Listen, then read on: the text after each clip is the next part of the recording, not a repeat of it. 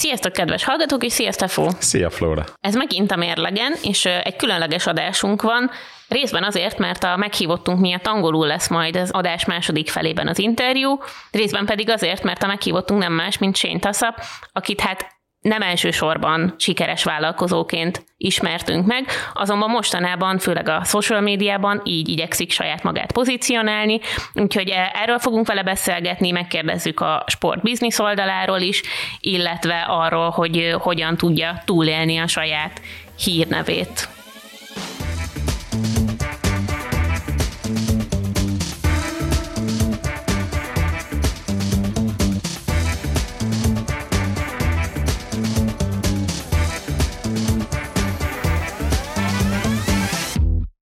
Viszont mielőtt erre ráfordulnánk, csapjunk is bele az elmúlt hetek vállalkozásokkal, cégekkel kapcsolatos híreibe. Stefan, én hoztam neked egy tinderes hírt, ami miatt Ajaj. nagyon fontos, hogy tisztában vagy-e azzal, hogy milyen előfizetési opciókat kínál ez az alkalmazás. Nem, ugyanis én már házas voltam, amikor a Tinder megjelent, és soha nem használtam, nem is voltam fent rajta. Hát egyikünk se célközönsége ezek szerint az applikációnak, illetve, majd erre még visszatérünk, minden esetre eddig volt háromféle előfizetési csomag, és most ilyen egy negyedik, ami ilyen ultra VIP lesz. De ahhoz, hogy megértsük, hogy mit tud ez az ultra VIP-nek is nevezhető egyébként hivatalosan select membership, ahhoz érdemes megnézni azt, hogy eddig mikért miért fizettek a felhasználók a Tindernek, nem tudom, egyébként van-e kedve tippelni, hogy mi lehet. de igazából amióta feldobtad a témát, ezen gondolkozom, hogy egyáltalán, hogy ott miért lehet külön fizetni, tehát csak nem tudom. A mesterséges intelligencia kiszűri, hogy a korábbi lapozgatás. lapozgatásaid alapján még kik tetszenek, és azokat fogja ajánlani? Ó, nem, nincsen, nincsen ennyire advanced technológiája. Az alkalmazásnak azt olyasmiket lehet, vagy olyasmiket lehet fizetni, egyrészt ugye a hirdetésmentesség, ami ilyen alapvető, másrészt, hogy mondjuk a világon bárhonnan dobjon föl neked profilokat, ne csak ugye, ami az eredeti ígérete volt bizony, vagy hogy akár mikor és akár mennyi embert lájkolhass, akit lájkol lájkolsz, annak akkor is feldob, hogyha egyébként nem feltétlenül dobna fel, meg na mindegy, szóval, hogy, hogy ilyen jellegű funkciói vannak, és akkor ezekért az előfizetés az ilyen havi 5800 forinttól kezdődik, wow. és a, a platinum, ami az eddigi teteje volt, az mondjuk, ha csak havi előfizetést választasz, mert a fél éves, meg az éves az havi lebontásban kicsit jobb, az 11.500 forint volt eddig, és akkor ehhez képest vajon szerinted mit kell tudnia egy olyan előfizetésnek, amiért 500 dollárt kérnek el havonta? Havonta? Havonta. Csak a hallgató kedvéért ez több mint 180 ezer forint mondjuk mostani árfolyamon. Hát én megvalóan őszintén elképzelni, nem tudom. Nem egészen tűr nyomdafestéket, vagy podcastbe se való, de amikor ezt nemrég egy barátomnak meséltem, akkor így, hát visszafinomítva az volt a kérdés, hogy, hogy meg is ejti-e a randit helyett ennyi pénzért. Igen, de ezt abszolút megértem ezt a felvetést. Na de miért? Most már tényleg nagyon kíváncsi lennék. Ez egy ilyen prémium dolog, amit egy nagyon exkluzív körnek elvileg csak a felhasználók egy százalékának kínálják fel, szóval hogy ez nem olyan, hogy te bekopogtatsz a Tindernél, hogy én szeretnék select member lenni, hanem ők írnak neked egy e-mailt, hogy itt lehet előfizetni erre, és hát amiket kínál, az direkt üzenetküldési funkció, az az, hogy bárkire rá tudsz írni, attól függetlenül, hogy meccseltetek-e, és ráadásul bárkire ráírhatsz heti kétszer ami azért szerintem így erősen creepy dolog. Hát egészen, a, egészen addig, amíg a bárki azt nem mondja, hogy köszi szépen, akkor innentől kezdve letiltalak, de hogy kvázi a, a fogadó félreteszi annak a, annak a felelősségét, hogy a nagyon pénzes felhasználó az meddig írogathat neki, aztán... Hú, ez fura azért. Nagyon. Aztán van egy ilyen elsőbség, hogyha ha lájkolsz profilokat, akkor mindenképpen téged fog hamarabb mutatni, és hát egyébként ami a legviccesebb része, hogy, hogy felajánlanak egy jelvényt is, hogyha akarod, akkor kiteheted a profilodba, hogy te havi 500 dollárt fizetsz ezért, ami hát az én értelmezésemben erősen kontraproduktív, Hát fél, biztos van, akinek ez vonzó. Van, hát, van erre 500 dollárja havonta? Igen, uh. igen, de hogy ennek az érmének a másik fele, hogy úristen, milyen, mi, mi lehet azzal a csávóval, akinek havi 500 dollárt kell fizetnie azért, hogy sikere legyen a Tinderen, szóval ö, érdekes. Ez sok kérdés felvet, és van éves előfizetés is a bizonytalanoknak, akik annyira nem bíznak e- magukban, hogy akkor rögtön egy évre előre gondolkodik? Nem tudjuk pontosan, mert hogy ugye csak annyit tudunk, amennyit így közleményben kiadtak róla, hiszen ez nem egy nyilvánosan választható opció, de hogy az 500 dolláros havidíj az éves díjból visszaszámolva jön ki. Szóval, hogy nem tudom, hogy egyébként van-e olyan opció, hogy, hogy csak egy hónapra fizetsz elő, de lehet, hogy akkor az még drágább. Tehát önbizalom hiányos gazdagokat céloznak meg, akkor lényegében Abszolút, ezzel. és hogy ennek, ennek ami még érdekesebb része, hogy a, a Tinder bár elvileg társkereső applikációként funkcionál, vagy így van benne az embereknek a fejében. Elvileg?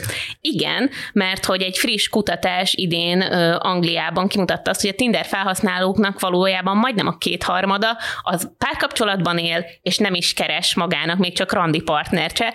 És hogy önbizalom, vagy mit csinál? Abszolút, igen. Tehát, hogy ilyen önbizalom boostnak használják azt, hogy, hogy gyűjtik a meccseket, de hogy igazából ismerkedni az így, így semennyire nincsen rajta radarjukon, és azért, hogyha azt gondoljuk, hogy a, az ott felhasználóknak a kétharmada nem keres randi partnert, akkor az elég nehéz helyzetbe hozza azokat, akik egyébként ismerkedni járnak erre az alkalmazásra, és hogyha ehhez még azt is hozzáveszünk, hogy sajnos magyar adat nincsen, de az USA-ból 2021-ből van egy olyan adat, hogy a felhasználóknak a döntő többsége férfi, 75,8%-uk.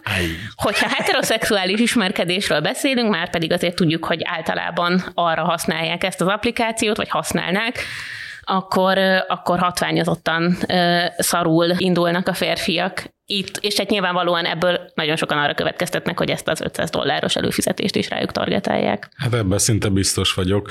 Minden esetre mindez megerősített továbbra is ebben, hogy ez nem az én applikációm. Önbizalomhiány, hát nem tudom, tehát ez ilyen nagyon furcsa dolog. Most gondolj bele párodnak a telefonján megtalálod a Tindert, és akkor így kérdőre vonod, és ez a válasz, hogy ja, hát ez csak önbizalomhiány. Uh-huh. Hát igen, valószínűleg ott bele lehetne abba is menni, hogy egyébként azoknak a párkapcsolatoknak milyen terápiára lenne szüksége, de ez már azt hiszem túlmutat az adás. Viszont az lehet, hogy többe kerülne, mint a havi 500 dollár. Ki tudja. Úgyhogy akiket jobban érdekel a Tindernek a témája, azoknak mindenképpen ajánlom Serdült Viktória kollégánknak a cikkét, ami a Tinder 10 éves szülinapjára készült, ezt megtaláljátok majd a leírásban. És most pedig átadom a te hírednek a terepet. Köszönöm. Ez enyém egy kicsit földhöz ragadtabb. Egy múlt heti hírt hoztam. Arról szólt, hogy igazából 2022-ben hány munkabeleset történt Magyarországon. Ez szám szerint 21.273. Ezen lehet vitatkozni, hogy ez sok vagy kevés. Hát mondjuk, az egy is soknak számítana, ugye? Meg ha ilyen napi, napi lebontásban nézzük, azért akkor az elég sokra nő. A- akkor, ah, igen. Tehát akkor sem sok. Vaj, hogy van? Akkor se kevés. Akkor se kevés, akkor jól mondtam először. Tehát akkor se kevés. Halálesetből kb. 68 volt, se kevés. De ami számomra igazán megdöbbentő volt, és igazából én már elég hosszú ideje nézegetem ezeket a statisztikákat, és nem nagyon látni semmilyen változást, hogy a munkavédelmi hatóság ellenőrzésénél a cégek 70%-án átaláltak valamit. 70 százalék, tehát hogy ez több mint kétharmad, ez számomra mindig megdöbbentően sok, és persze itt bele lehet kötni abba, hogy hát olyan, ö, olyan részletességgel vannak a szabályok megvírva, amit lehetetlen betartani, Hát én itt, itt mondanám azt, hogy e, tehát hogy ezért nem véletlenül vannak ezek a szabályok, és az egész rökönben, ez az egész szerintem ilyen, ilyen tehát ilyen a kultúra. Tehát, hogy, hogyha belegondolsz, a autószerelőnél is, hogyha számlát kérsz, akkor úgy néznek rád, mint egy hülyére. És ez távolról kapcsolódik, de szerintem ugyanoda vezethető vissza, és egyszerűen nem tudom elképzelni, hogy mi kellene ahhoz, hogy ez megváltozzon. Neked van bármi ötleted? Hát most az jutott eszembe, hogy ilyen sok szabálytalanság mellett az merül fel, hogy egyébként hogyan büntetik ezt, vagy hogyan bünteti ez a, ezt a hatóság, mert, mert valószínűleg nem, nem elég erősen, hogyha ennyire nincsen visszatartó ereje, már pedig a számok azt mutatják, hogy erre egyébként lenne szükség. Hát igen, tavaly, nem tavaly, bocsánat, 2022-ben összesen 250, nagyjából 250 millió, kicsit kevesebb forint bírságot szabtak ki, és már sokat mondó az is, hogy vannak ugye utóellenőrzések is, és ott is több mint 10% még mindig megbukik ezeken hát ezek az annak a klasszikus esete, amikor úgy döntenek, hogy jobban megéri befizetni a bírságot, mint egyébként ezzel mélyen foglalkozni. Ez így van, de sok esetben tehát olyanokról van szó, természetesen tehát ezek az esetek ugye nem egy egy irodai munkánál fordulnak elő, hanem építkezéseken, feldolgozóiparban, ahol nagyobb gépekkel, de csomó esetben olyanról van szó, hogy felveszi mondjuk a, a munkás a sisakot, vagy aki építkezésen van, az ki vannak kötve. Ne adj Isten, hogyha földmunkák vannak, akkor az alá van, ne támasztva rendesen. Tehát ezek, nem tudom, számomra annyira alap dolgoknak kellene, hogy legyen, és még nagyon messze vagyunk, tehát 70 százalék még mindig megbukik. És valószínűleg ahhoz, hogy ez így kulturálisan gyökeret verjen, tényleg kell egy, egy átmeneti időszak, amíg ezt valaki kikényszeríti, és azt mondjuk úgy lehet elérni, hogyha a hatóság kikényszeríti a munkáltatótól, és akkor a munkáltató pedig ellenőrizni fogja a munkavállalóit, és egy idő után meg aztán hozzászoksz ugyanúgy, mint ahogy a maszkviseléshez is hozzászoktunk, amikor kellett. Ez így van, csak Bennem azért van egy ilyen kis pessimizmus, mert szerintem nagyjából tíz év és ugyanezek a számok voltak, és egyszerűen nem látom, hogy hogyan tudnánk előre lépni. De próbáljunk meg talán egy kicsit vidámabb vizekre elvezni. Neked mi a második témád? A vidámabb vizeket azt most a tengeren túlról fogja szállítani nekünk, méghozzá az NFL, azaz a profi amerikai fociliga, és Taylor Swiftnek az összetalálkozása. Nem tudom, hogy tudod-e, hogy hogy hívják a Taylor Swift rajongóknak. Egyesek szerint fanatikus, már-már szektaszerű. Swifty? Bizony, bizony, Swiftinek hívják saját magukat, Swiftikként hivatkozik magára ez a csoport. különben. I- ilyen, ilyen popkulturális tudás, ez nagyon fontos. Szóval, hogy hát arról nagyon sokféle hír van, akár egyébként a közelmúltból is, hogy ők mekkora vásárlóerővel, vagy mekkora ilyen, ilyen világot alakító erővel hatnak, akár a popkultúrán kicsit túlmutatóan is. Ennek csak egy példája a közelmúltból, hogy Taylor Swift most éppen világkörüli turnén van, és erre a turnéra tényleg tehát hogy így kis túlzással azt lehet mondani, hogy öltek a jegyekért, és rengeteg rajongó nem tudott így se bejutni, pedig mindenféle korlátozások voltak, hogy egy fő hány jegyet vehet, maximum hosszú sorbanállások online, stb. ahogy ez lenni szokott, ja, és hogy egyébként évre szóló jegyek voltak, tehát hogy a jegyüzérkedéssel így is megpróbálták felvenni a harcot. Na minden esetre, mivel nagyon-nagyon sokan kiszorultak ezekről a koncertekről, még úgy is, hogy extra dátumokat, extra koncerthelyszíneket is például Európában beiktattak, ezért hát felmerült, hogy akkor kéne csinálni koncertfilmet, amit gyakorlatilag a nem lehet persze tudni, mert még nem látok, de hogy az előzetes hírek alapján gyakorlatilag a koncert minimális kivágásokkal, és ezt mozitermekben fogják vetíteni. Ez a film még nem került mozi mozikba, de már is 27 millió dolláros bevételt hozott a, a jegyeladás első napján az, az USA-ban. Nem egy nagy filmnek sem, Igen, tehát hogy, gondolom. hogy egy koncertfilmnél ez ilyen, ez ilyen egészen elképesztő. Na, és akkor ez, ez csak egy bizonyíték annak, hogy a közelmúltból, hogy hogyan működnek a Swiftik, amikor akcióba lendülnek, és hát az történt, hogy a múlt héten Taylor Swift ellátogatott egy amerikai foci meccsre, méghozzá azért, és akkor itt jön a dolognak a bulvárszála, mert már egy ideje rebesgetik, hogy ő egyébként az egyik játékossal, a Kansas City Chiefsnek a titan hát randizgat, vagy alakulóban van, bimbódzik a kapcsolatuk, mondjuk így, és megjelent a lelátón szurkolni, és hát ettől felrobbant, felrobbant a világnak a Taylor Swift rajongó fele. Nem csak az igazából, amikor ez megtörtént, én csak azt tapasztaltam, hogy a Twitter oldalt akartam nézegetni, így híreket kutatva, és csak ezt láttam. Mindenhonnan ez jött tényleg. Olyannyira, hogy az NFL-nek a hivatalos Twitter bájóját átírták arra, hogy itt járt Taylor Swift, az NFL-nek a hivatalos TikTok csatornáján ugyanezen a helyen megjelent az a felirat, hogy Taylor's version, ami egyébként most nem menjünk bele, de egy nagyon hosszú utalás arra, hogy Taylor Swift elkezdte kiadni a saját régi számait, hogy nem mások keressenek rajta. Szóval, hogy, hogy az NFL is így teljes válszélességgel beleállt abba, hogy, hogy az egy a ligán túlmutató esemény, hogy egyébként Taylor Swift megjelent egy darab meccsen. Igazából én ezt meg tudom érteni, tehát hogy Hát ugye pont az előbb beszéltél arról, hogy mekkora sikere volt mind a turnénak, mind a közelgő filmnek, tehát hogy az NFL meg úgy gondolta, hogy hát köszi az ingyen reklámot, ennél könnyebben új embereket úgyse fogok tudni megszólítani, akárhány milliárd dollárt költenék reklámokra, akkor sem valószínűleg. Ebből a szempontból logikus, az persze egy kérdés, hogy mondjuk ilyen Swiftikből mennyire lehet NFL rajongót csinálni. Ebből, Biztos van egy közös halmaz. Ebből, ebből nekem azért, vagy ebben nekem vannak kétségeim. Többek között azért, mert hogy egy csomó ilyen közösségi médiás tartalom az arról szól, hogy Swiftiknek magyarázzák, hogy hogy kell elképzelni egyáltalán a meccset, hogy mi történik ott.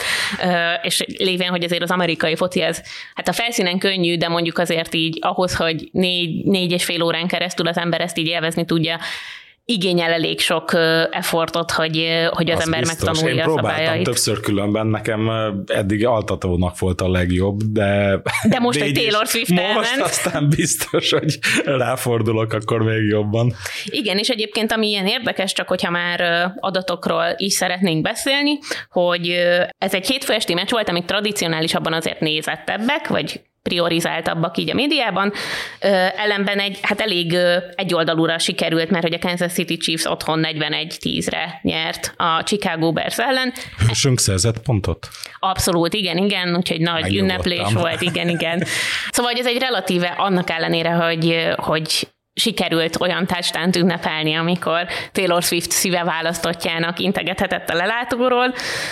Szóval, hogy ezzel együtt sem volt egy nagyon eseménydús meccs, és semmi esetre sem indokolta azt, hogy amíg a, az átlagos NFL meccs nézettség ebben a szezonban az 16,7 millió néző, ehhez képest tippeld meg, hogy mennyien nézték.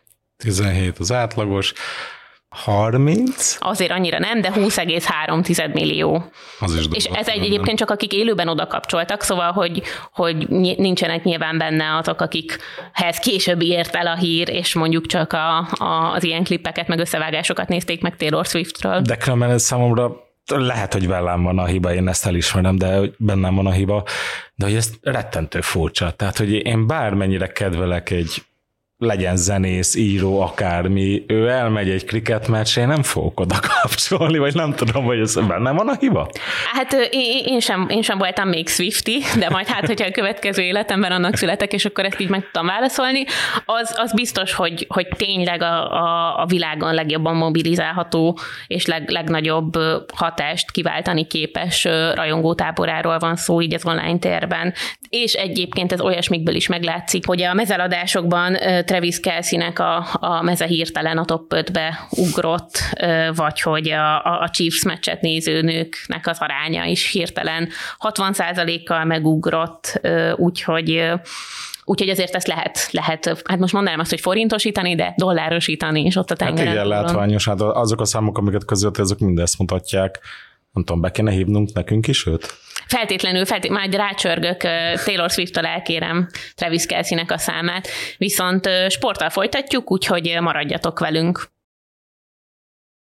Az elmúlt években, ahogy oly sok minden, a kultúra is legtöbbször politikai kontextusban jelent meg a hírekben. De hogy egyre inkább a közéleti kérdések kerülnek a színpadra, annál kevesebb szó esik arról, mi történik a közönséget a művészektől elválasztó vasfüggöny mögött. A HVG új podcastjében pont ide utazunk. A Vasfüggönyben országszerte ismert alkotópárosokkal beszélgetünk minden második héten, kezdve színészektől, színházi rendezőktől és filmkészítőktől, zenészeken, írókon és képzőművészeken át egészen a művészetoktatókig, hogy megtudjuk, mit jelent a szabad és független művészet a mai Magyarországon. Honnan lehet inspirálódni a rohanó és válságokkal teli mindennapokban? Hogyan telnek a napjai egy művésznek? Miért érdemes a 21. században alkotni? Hogyan lehet értéket teremteni a TikTok korszakában? És mit ad a mai világnak a jó művészet? Az első évadban ezekre a kérdésekre keressük a választ. Én Kovács Bálint vagyok, ez pedig a Vasfüggöny, a HVG kulturális podcastje. As we promised, we have Shane Tassap here. Thanks for coming. Thank you for having me. Appreciate it.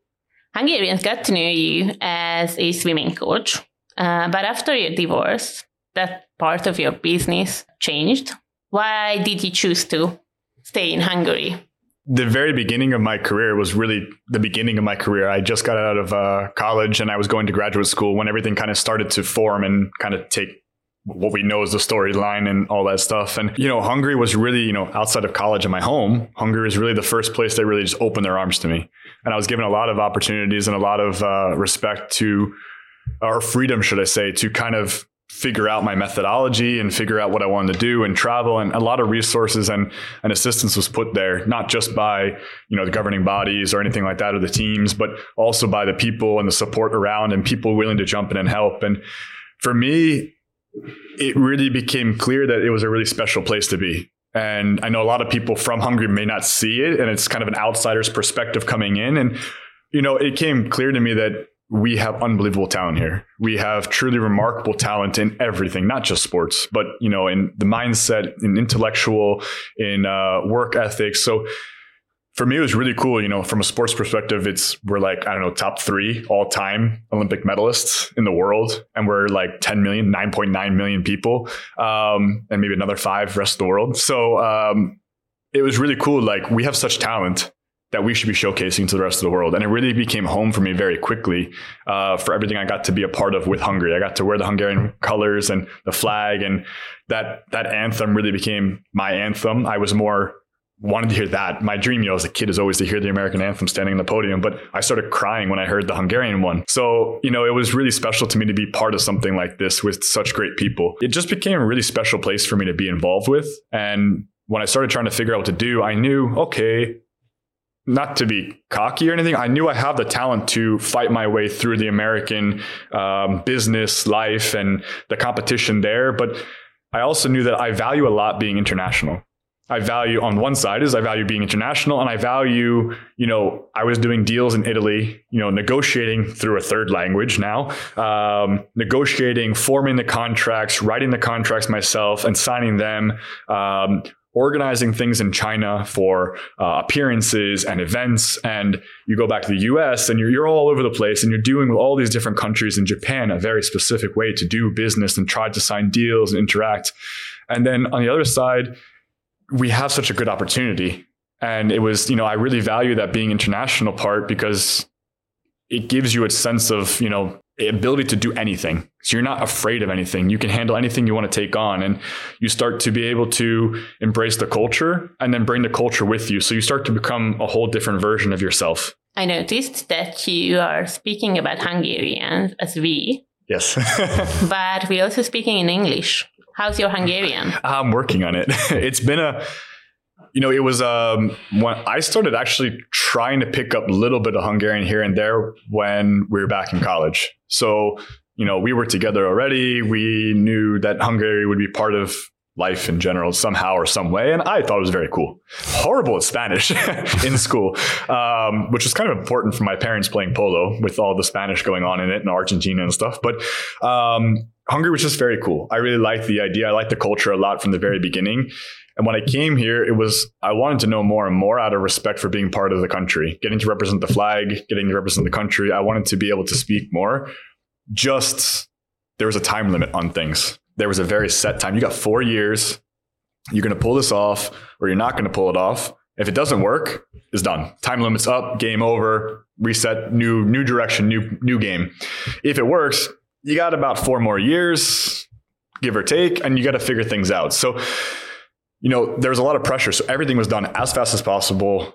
You know, every day counted, every hour counted, every minute counted. I was working from 4 a.m. till about midnight every night without without a day off. You know, it was a lot of work going on behind the scenes, not only to be able to do the business side or to be on deck or in the gym, but I had to study and I had to figure things out. So I didn't know all the answers.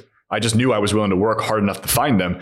So unfortunately, after 11 years, Hungary's uh, speaking Hungarian and the Hungarian language has always kind of needed to take a back seat for something that was more immediately vital. Luckily now I work with the, the Magyar Iskola and they've made a point to try to help what my schedule is. They are there to help rearrange it to make it work. So I'm not losing the fact that I can study work with tutors, work with people, and they're a big supporter to make sure that I'm, my fluency is up.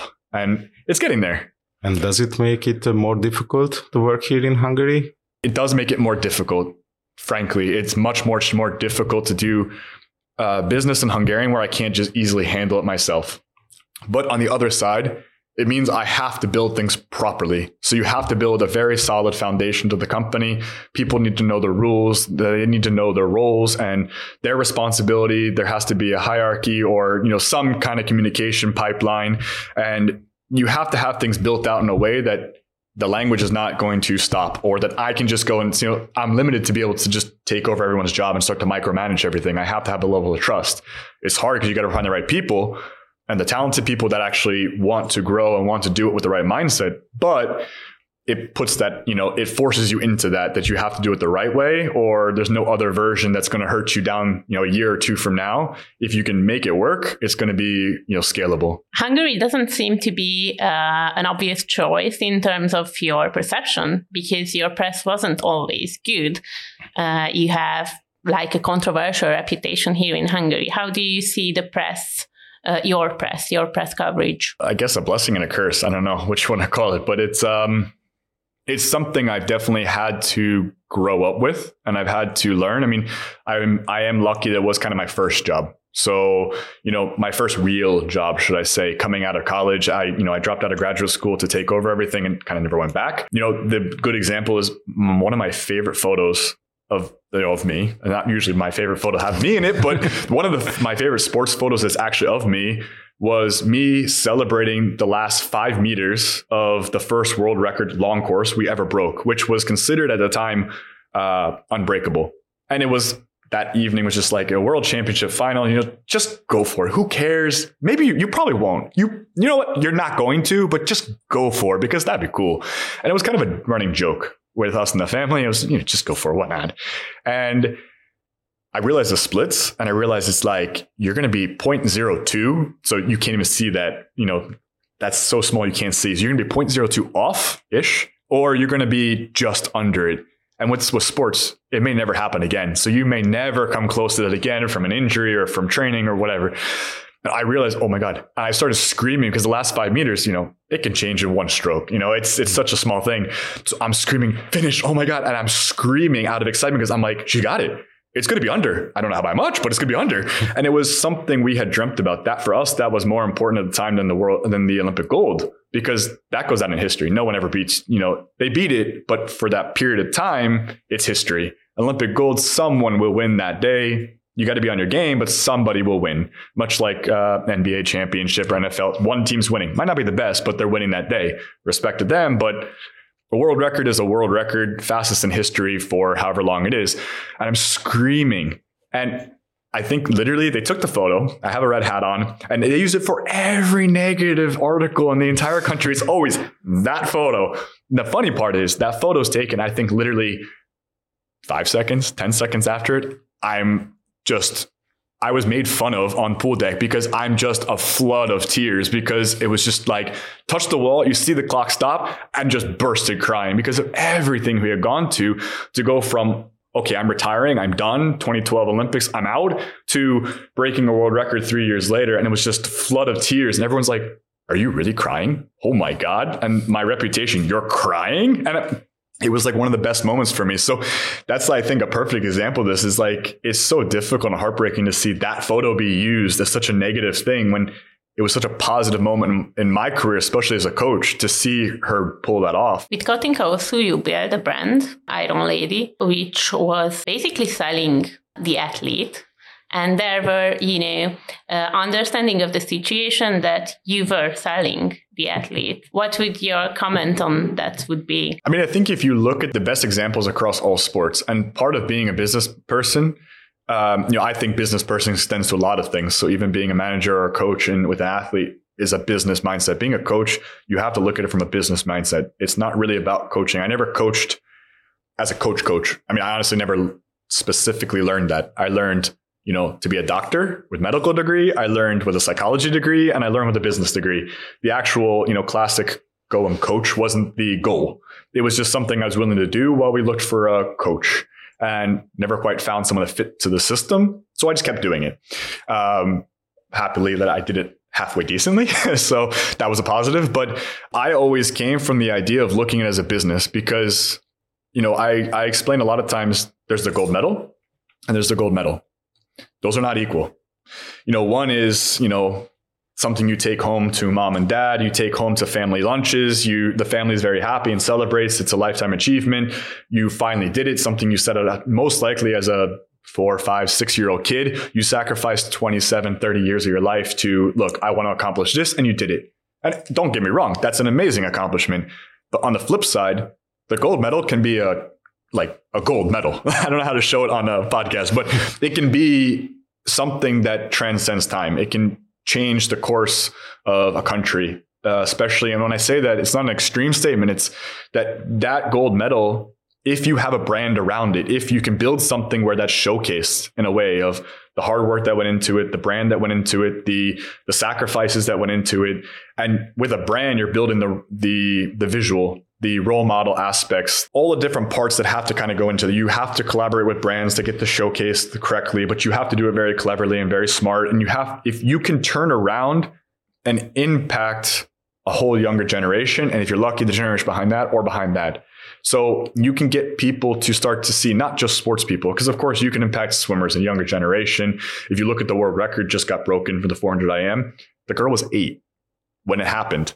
So she's 16 now. When she was eight, she watched that world record go down. And she said in a quote, she watched Katinka swim. And for me, that was, you know, world record's yours. I could not be happier because what she said. She said, I saw Katinka swim that race at the Olympics. And I said to my mom, my dad, my coach, I want to swim like that. I want to do that. And when she's eight, she's set on a much different path and she's just as versatile, if not more, a younger version. And you're going, that changed one kid's pathway towards the whole sport. They will change younger kids' aspects. So they'll be a role model for younger generations. You don't know what they do. Maybe it's not swimming or football or basketball or anything. They take those skills they learn in the sport or what they saw from their role model and they apply it to business. They apply it towards uh, podcasts. They apply it towards media. They apply it, whatever it is that they're passionate about. They take the same fundamental concepts that they saw from their role models and they start to impact the rest of the world. Now, what if that gets, you know, saves the planet from climate change or gets us to Mars or creates some medical device that saves millions of lives. I mean, that would be a huge thing. So you can't guarantee what's going to come of it, but you know that that's probably the most important part. Okay, the business side's important too. It helps support the athlete. If you look at swimming as an example, the it's not the wealthy sport like say football where football they can go for a long time and it's just when they kind of burn out they have other interests or the body can't keep up or basketball they call it a day um, with swimming the average age was much lower the average age was 23 24 now if you look at that that was when people were leaving college and they're like, well, okay, I can sacrifice a year of my my career, whatever it is, and continue to swim for one more year for the Olympics, maybe. So average a little bit bigger, but three years, two years was too much of a sacrifice to them. So a lot of times they're leaving college where they're supported and they have a lot of things going for them and resources. They go, now I got to pay for everything. Now I'm a professional. It's my expenses and my income and my everything. I'm not willing to push it off for two years or a year or three years or anything for the Olympics, which really doesn't pay anything for most most athletes, should I say? So, you know, it really you can't guarantee what it is, but you see that with the finances coming in, it started giving people an opportunity to stay in the sport longer, which meant more exposure, more branding, more of a face time, getting to know the athletes, and therefore more impact on the younger generations and more options for them. So, you know, every sport impacts a lot of things. And a good example for you is I learned from LeBron. you know, I know everyone knows that I'm like quote unquote obsessed with LeBron. No, it's just that he's a really good role model because of how he's handled things. I watched him since he was 18 or 16 or 18, growing up and going through the league and everything he's gone through. I didn't apply it to basketball. I applied a lot of what I learned from him to swimming or to business or to how to be here in Hungary and handle the media like you're talking about. He had to handle it from when he was 16 he's the first with the he's the first basketball player at that level with mega superstar with you know Instagram and Twitter and all the social media. So nonstop news coverage not like Jordan where it's just you know the mainstream stuff on you know prime time.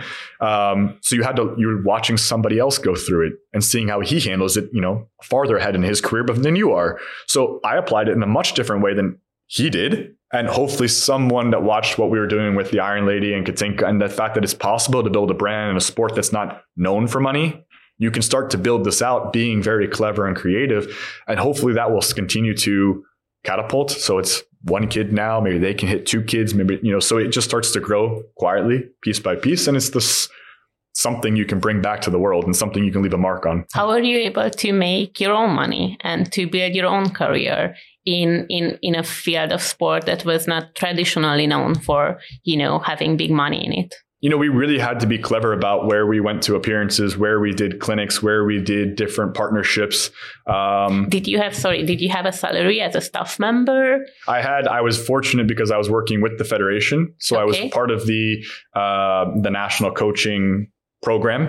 Um, and I was part of the, you know, obviously the club and stuff like that. And then when we had our own club, that also created new pathways of money. Um, also was usually roped into partnership deals, which also goes back to what you're talking about was the media might be controversial, but there was enough good to create good positive brand and role model aspects to things. So from my perspective, it's a duo where you know you do these things together. If you look at Shaq, Kobe, you look at Phil Jackson, like they're all key parts of each other. So they did it together, you know, more or less on one side or the other, but they were always the best together. So, you know, it was really about showcasing as a brand, a team. So you're really showcasing the Lakers, not just LeBron. You're showcasing a much bigger perspective and, you know, being clever about how you build the company, which products we were putting out, which products we were partnering with, how we would create collaborations, co-branding different products, uh, working internationally. You know, it brought in a lot of speaking deals, which I actually really enjoyed doing.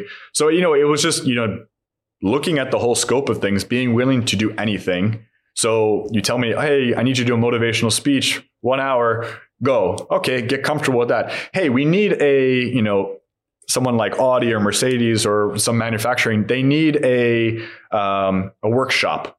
Have I done a workshop before? No. Can you do one? Sure. And going back, studying, figuring out what the best in the world do as a workshop, putting your ideas to that structure and how it's kind of done. I think kind of putting your own, you know, forming your own workshop from there and then going out and being brave enough to go and do it. So it's always been kind of a clever way to kind of figure it out and then trying to build a brand. You basically just described that you branded yourself as a jack of all trades. Oh, I I will flat out tell you that is the 100% true. I say it all the time. But that also implies that you're master of none. Very true also. so how can you be taken seriously when you have a workshop at a big company uh, while you never done it before? You know, the thing about it, I am a jack of all trades. And it's not that I'm quietly saying that, I'm very proud of that because when I was a little kid, I actually said I wanted to do that. I always thought that was cool. And my parents joke, well, you figured that one out pretty good. Check. but I wouldn't say it's master of none. You're a very good uh, student of everything. So what I've learned, much like the Hungarian I mentioned before, in my position, you need to be very clever about the people you keep around you. You need to have experts around you, people that have better knowledge than you to be able to rely on them. I know my legal. I know, I know, I, I did it in school. I'm very confident with doing it in Italy and China and mixing up um, different cultures and still keeping track of an international drafting a contract, keeping it track, knowing which clauses where go where and how it works. So I'm not afraid of a contract. I'm not afraid of a lawsuit. I'm not afraid of anything, you know, but I do know that if I'm going to be successful with whatever I'm doing with that, it has to be with a very good corporate lawyer or whoever next to me who can make sure that the details are not lost.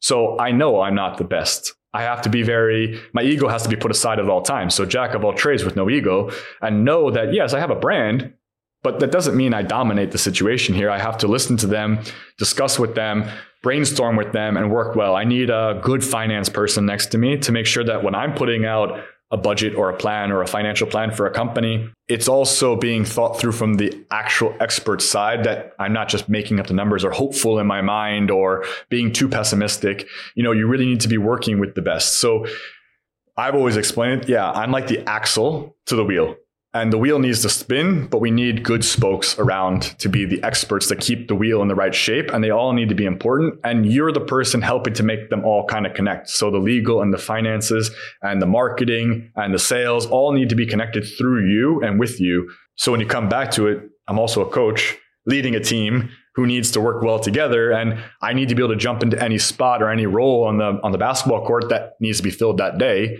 But I also need to be able to call everyone out on what they're not doing well and they need to call me out as well. So it really kind of business and sports, you know, business is really just another version of sports for me. And it's kind of essential to be a jack of all trades in that. You have businesses in very different areas. You have your gin business, car washing, you yes. have catering. Why do you focus your energy in such uh, widespread, uh, you know, showcase of areas? And how they came. you just thought I, I, want to have a coffee bar, or, or there was another opportunity. To some extent, yes. as you know, as to be very just funny about it, yes. Um, to be honest, it wasn't really all of you know. F- what is it? Five, boom, five very different things. They look like they're very different, but they're not. So there's two variations. There's the sports side that will never go away from me. That's more of a hobby than anything. I, I, guess it's a you know a business, and it's a very good, amazing product. And I think it's uh, a game changer for a lot of athletes that don't have that uh, that product. There's a, a performance cream, a pre-performance cream, and there's a recovery cream. They've been designed with three years of experience working with about 60 different athletes in seven different sports or something, and getting their feedback to something that you know someone at the highest level wanted and wanted sent to them on a consistent basis and they're begging for more of it. So you know it was something that we tested with the physios we tested with the teams. We you know a lot of research done in it from kind of the trial and error and going back to the science of why it's working. Um, and i'm really want to get it to the athletes. So that's more of the passion side just you're not going to walk away from sports. After everything i've learned and the athletes i have connection to and the trust they have with me that's not going away. So that was always just kind of really fun to be involved with. On the other side, I really wanted to build a luxury brand. And I wanted not, I don't mean luxury in the idea of like Louis Vuitton or Gucci. So it's just a really fancy name and a higher price tag. Okay, don't get me wrong. I love Louis Vuitton. Great craftsmanship, great work, but not talking about that kind of, I'm just talking about quality. So the things I love about Louis Vuitton, I was okay, how do I put that into a brand? I want quality. I want uh, things that when I say quality, I want things that make your life better, that give you a positive experience. Um, make your life easier or something you know whatever industry it is and something it like doesn't that's matter in which area in which industry just so, quality. well that's that's what i wanted to do. I really wanted to open up this brand and kind of they seems like there's like in the black diamond luxury lifestyle there's about four of them right now. And it seems like they're very separated but they all slowly kind of come together as they start to release onto the market as they start to open up. So you know obviously the first one that i'm absolutely the most passionate about is the is the gin you know, we opened up the alcohol, the spirits company. Um, we're in the process of actually merging with the original distillers. So the, the Scotland distillery, we're actually in the process of merging into an international company, um, which is really cool because we will truly be able to distill in, in the future in Hungary, which is the goal. And we can distill in Scotland, which has a huge heritage in alcohol and distillation. So we can use that knowledge, that know how. We have two amazing um, older gentlemen who just unbelievably passionate about distillation the science the r&d everything. So we can start to produce more and more different products that really showcase ingenuity uh, creative mindset and just trying to rework classic products into something special. On the other side we have the coffee the black diamond coffee supply company. We put a lot of r&d into that you know, us personally really taste testing the exact percentages, where we're getting it from, what the characteristics of. So it was a really deep dive into how coffee works. And I love coffee. So it was really cool to be involved in it. We don't want to do the the machine side of it. So we just want to do coffee. We want to care. Same with with gin. We wanted to care about product and product alone. So what's really cool is they start to overlap. So you have we have actually great cocktails that have coffee and gin together, and you start to understand palate. One's for the morning, one's for the evening uh, consumer mindset. So they really collide nicely, even though they're two very different industries to start with. Some, you know, they all kind of come together with the Skybar, and it was a huge opportunity um, that came up. And I was like, okay, then everything kind of synergistically kind of comes around that. You have coffee, you have gin, you have nightlife, you have environment, you have great views, you have hosting, you have, you know, all those different aspects of great food. You have the other part of tasting and, and enjoyment. And it really adds a luxury, a quality to your life. It doesn't have to be super expensive, but it adds something very nice where you can get away from work or you can have a great time, take people on a nice date. Um, so it really adds something and the whole thing kind of comes together as a, as a triangle. And then we're trying to expand that into what I, you know, people see as car wash is very different. But for me, it was like, okay, but I want to, when you're at work, I don't want to have to worry about your car. If you have a family, you need a clean car for your kids. You, you know, they're going to be chaos. They're going to make the car look like a bomb went off and you're going to work. Let's take care of your car. And when you come back from a hard day's work, you get into a clean car. It's going to feel so good and it's going to feel like you just drove off the lot. And when you're going to take your wife out for the date or your partner out for a date, it feels really good to take them in a clean car. So, you know, it's really taking that stress off people and really providing a different form of quality into their life. That that's something I don't want you to, to worry about. Let us just take care of it. We'll consistently take care of it. Customer service, what you need, what you like, understanding the customer, having a relationship with them, taking the key from their office, you know, running upstairs, grabbing the key off the off the office desk, bringing it down, moving their car, bringing it back. They never think about it. So, you know, that was the goal with this whole thing was really to provide a next level service, especially the customer side, not just, you know, the actual car being clean. That's a, that has to be top notch. But they really all kind of come together and trying to provide this idea that we want to make your life better, whether it's with alcohol or two minutes to drink your espresso before an interview. But okay, turn off two minutes, drink this espresso, really have a good time, and then be ready for your interview, be ready for your podcast. So it was kind of that different parts of the day, different qualities we can provide, and different customer services and different experiences we can provide. So, you know, it really kind of comes together. Just you got to understand the different markets, but that's where being a jack of all trades kind of helps because I like doing that. So that sounds all really straightforward, but can you uh, explain what went wrong in Törökbálint, where you had a car wash that was only open for a month, I guess, uh, and also you planned to open a restaurant there that was never really opened. You know, honestly, you know, I'm sure you guys can understand as a, I guess you want to call it serial entrepreneur, as an entrepreneur with a whole, basically I own a holding company and we're going to jump into different businesses and we're going to try and make this. So the way I see it is kind of like a chessboard. You know, we're always moving the chess pieces and you're playing a strategic game of what you're doing. So we got into trying to we knew what the end picture wanted to look like and we saw a great opportunity. And i still think it's a fantastic opportunity there. Um, just not the right time or place. There's construction going on all around the outside. You can't see the buildings open. The numbers of people weren't coming into the unit or into the to the uh, grocery store or the building as a whole. The rest of the place was pretty much vacant. We went in with a very you know those are all just details of this whole thing. So everything kind of came together where, you know what, we got into this for a strategic reason and we started pushing things off. We found different red flags we weren't super happy with. And you're always, and the one thing I explained was with these projects, you have to kind of, they're like a pool of water or like a swimming pool. You have to, you're eventually going to have to dive in, but you might as well touch your toe first to see what the temperature is before you jump in shocked and maybe it's scalding hot or freezing cold. You got to know what you're getting into. And part of our game is that you'd rather lose a pawn than lose your king or your queen or any other major piece on the board. Okay, a pawn's acceptable in the beginning of the game okay, not great. We want to hold on to pieces while we have them, but you're going to lose some. And you shouldn't be afraid of losing certain things as long as you're losing it strategically or you can bounce back or you know what you're doing. So from us, it was very strategic. We didn't really lose it. We just kind of walked away from the project and we actually redirected the car wash. So we had the unit there. Uh, we worked with the landlord. We worked everything going on, and we strategically just kind of took the car wash and relocated it to Agora. Uh, we opened up Agora and we're looking for another ideal location to redirect the remaining parts of the business. Mostly About, was a timing issue, in your opinion.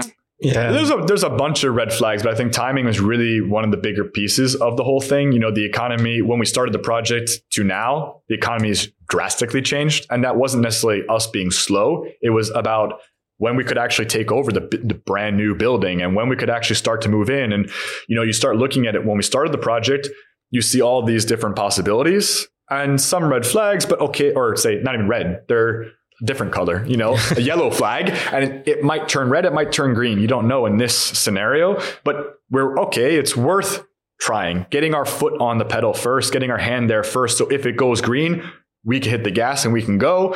If it turns red, okay, we gamble a little, which was my joke before here. Okay, I'm a gambler. Like in a sense, you are. You're you're strategically gambling. Okay, it's a strategic bet. I have and I have to do it in my business. My, uh, you know, you do it in sports all the time. We just don't look at it that perspective. So, which race in the Olympics will put you in the best position to get a gold medal? And people move and switches races all the time. Not necessarily what their favorite race is, but uh, which position you're you playing? on the basketball court. Depends on who you're playing with. You're playing with LeBron, you're getting out of the way. and some players don't want to play center. They want to play small forward or something. So, you know, you're really playing what fits to the team the best and the style that fits the team best. So we took our bet and we got in there and we are in a great position and too many red flags too many stop signs came up too many things didn't work the way we had hoped they would work can you talk about this a little bit? Because you say oh eh, you always say uh, red flags but what are these red, red flags some of it. I uh, out of respect for the landlord stuff like that i think it's better not to because we have a good relationship and that wouldn't be fair to them. Um, some of it's outside of their control some of it just situational timing wise i think Törökbálint is prime for something like that. I think the countryside is. You're seeing a lot of what was really cool about me for me was that you're seeing a lot of people shift outside of Budapest and be on the outside and kind of the American suburb of everything. And for me, you know, I come from America, so I understand the American suburb. My dad was working in New York we lived Long Island. And same thing with LA. We were in the beach cities. I grew up in the beach city and he they both worked in LA. So I see huge potential in that. And it has to evolve. Someone has to get there first, but the right things have to happen in the right order. And with the economy right now, if you look at it like restaurants are not in favor right now. You know, there's not a lot of loans going out to restaurants, so you can't get secondary funding. A lot of investors are not jumping for joy about restaurant business, even necessarily for a sky bar per se, even though I don't think that's a restaurant. But, you know, it's this too many things going in the economy that make that itself a red flag. So, you know, it really turns into, you know, it's a perfect opportunity at the right time in the world perspective. You had the war breakout, you had, you know, pandemic still having its lingering effects on the economy, the stock market, and even the US stock market up, down calling for a recession, then saying, oh, no recession, but oh, well, wait, there still might be a recession because we're all calm now. So, you know, you're really looking at all these different factors on our own side, even without some other red flags that were happening in the in the neighborhood, like people executing their construction plan two years ahead of time and blocking the whole front. You know, so you, things you can't control. So this is always things you're taking into effect when you're doing a business is that you can only control what you can control. You can't control what else is going on in the market. There are a lot of things you can't control. So you have to be prepared to make difficult decisions very quickly. And one of those was we had to make a good call very quickly to protect other projects. And at the time, we weren't prepared to announce the Skybar but we were focused on the Skybar. You know, this was a great project if it works in conjunction with the bigger picture of the Skybar and the gin and the coffee. And when that started getting delayed out of our control and this and that started happening, we said, okay, tough decision. We love that project. I have the interior photos, I have everything. I love the project, but the car wash can go somewhere else. And if the lounge is not going to work, the way we want or it's going to be delayed. It would still work, I think. Just delayed, delayed, delayed, and sack, you know, at risk of other projects. I'm going, the gin's working. The gin's winning awards. The Skybar is set to be unbelievable. 12th floor, 360 degree view, a passion project for me. Okay, you know what? Tough call. You got to you got to scratch it. And the same thing in the Olympics. We had to scratch the 200 fly. That was that was my goal. Was five. I did not want to do that, so I did it the last minute by trying to find any excuse not to. And eventually, you have to make a tough call. So this, you know, it wasn't really so much we lost it. It was so much more of doing business and you have to scrap a project when it's going to affect either projects are not going to be what you want it to be. And at that point in time, it just ran into a problem where it got caught in this group of things we have to make a tough decision on. So, you know, I have to be a leader and make a tough decision. Most of your companies, according to official records, are practically loss making right now. What's your time frame to make them profitable? Everything should start coming around pretty quickly. They're all pretty much brand new. I mean, if you look at the gin just launched the first, it was the founders edition. It wasn't even supposed to be a permanent product. Um, it was a founders edition, first cut. If you look at Scotch, founders edition is just the first entry to the market. You know, we're proud of it, but it's not the final product. The the masterpiece is coming out actually in October, end of October, beginning of November. That that's what we were working on the whole time. This was the middle piece, you know, the first try. Um, and we didn't actually expect it to win a gold medal or a silver medal or anything. We just thought we'd release it, showcase it, get some feedback, not put a whole lot of marketing into it, just kind of a little bit of little of that and see what the public response was, the restaurant response, the bartender response was. And now we're trying to, we're like, okay, can we reproduce that exact recipe? Because we need to keep it on the market and it's being it's being requested by uh, large international companies and we're our international countries and we're like okay so we need to go back and make more of that um, next year ah, I mean, a lot. All the companies are going to be slightly different. With the coffee, for us, for me and my business partner, uh, Shandor Ivan, it's a passion. We love the coffee, but we don't really want to focus on the machinery. We we want the cafes to focus on machinery. Do your machinery stuff. We're not experts in machinery. We became experts in uh, the quality, the taste, the profile, what the, the, experience is, and what the you know the food and beverage part. And the coffee machine should be something that they're focused on because they're passionate about serving coffee. Um, so, and same thing, we made a really amazing pod for Nespresso machines where it's okay. It's never going to be as good as a ground, freshly ground coffee, but it's as close as we can get. It's very close. And, you know, getting that out to people was more of a passion for us than going and selling machines. So that's a slow build. You know, a lot of it will start to come around also with the Skybar. So obviously those two businesses are immediately connected to the Skybar. Hungary has about 5 million tourists per year. So even if we can take one tenth of that, 1% of that, you're showcasing the house, the house gin is being showcased to that many international people. Um, the gin is actually taken off quicker with the merger, but then that's also created a whole new hurdle of things with you know uh, due diligence and all the stuff to kind of merge the distillery into the company and make one big international company. Um, but that's what you have to do with the success. I mean, we were surprised with a success like that, and then everything kind of coming together and us opening up much larger. So you know, coffee might take a little longer, but there's also no real overhead for a lot of it. We roast on demand. We can provide great product as we need to. The gin should start to take off, should start to open up as some of these orders from international companies come in as well. The Skybar hasn't even opened. So, I mean, a lot of the full potential of what we're trying to do hasn't really been hit yet because a lot of the companies either haven't opened doors or just were launched like April with the key product coming out in October, November. So, um, I mean, the cream is pre-retail right now. It's being you know offered for pre-retail direct to athletes. So when athletes need it, I get it to them. Uh, we're kind of opening it up more, but the cream hasn't really opened up to anyone yet. It's just kind of pre-retail, and we haven't really opened up to general public yet. Uh, it was more about getting additional feedback on the final version from athletes and really making sure that whatever we had in inventory went to athletes that could represent Hungary or to do something and be role models for younger generations. So a lot of it's more strategic and willing to take a longer path than just okay let's make money. And you know, it's very important don't get me wrong but not just the quick money. It's more of the long-term plan of what we want to create in the bigger picture and how we want everything to kind of work together as a synergistic method. And do you think your name is helping at the business? Because uh, all these markets are quite full. The coffee the gin. Restaurant especially restaurant, in Hungary. yeah yes so does it help that you are us i think it does it does help open doors. It does get the right conversations going.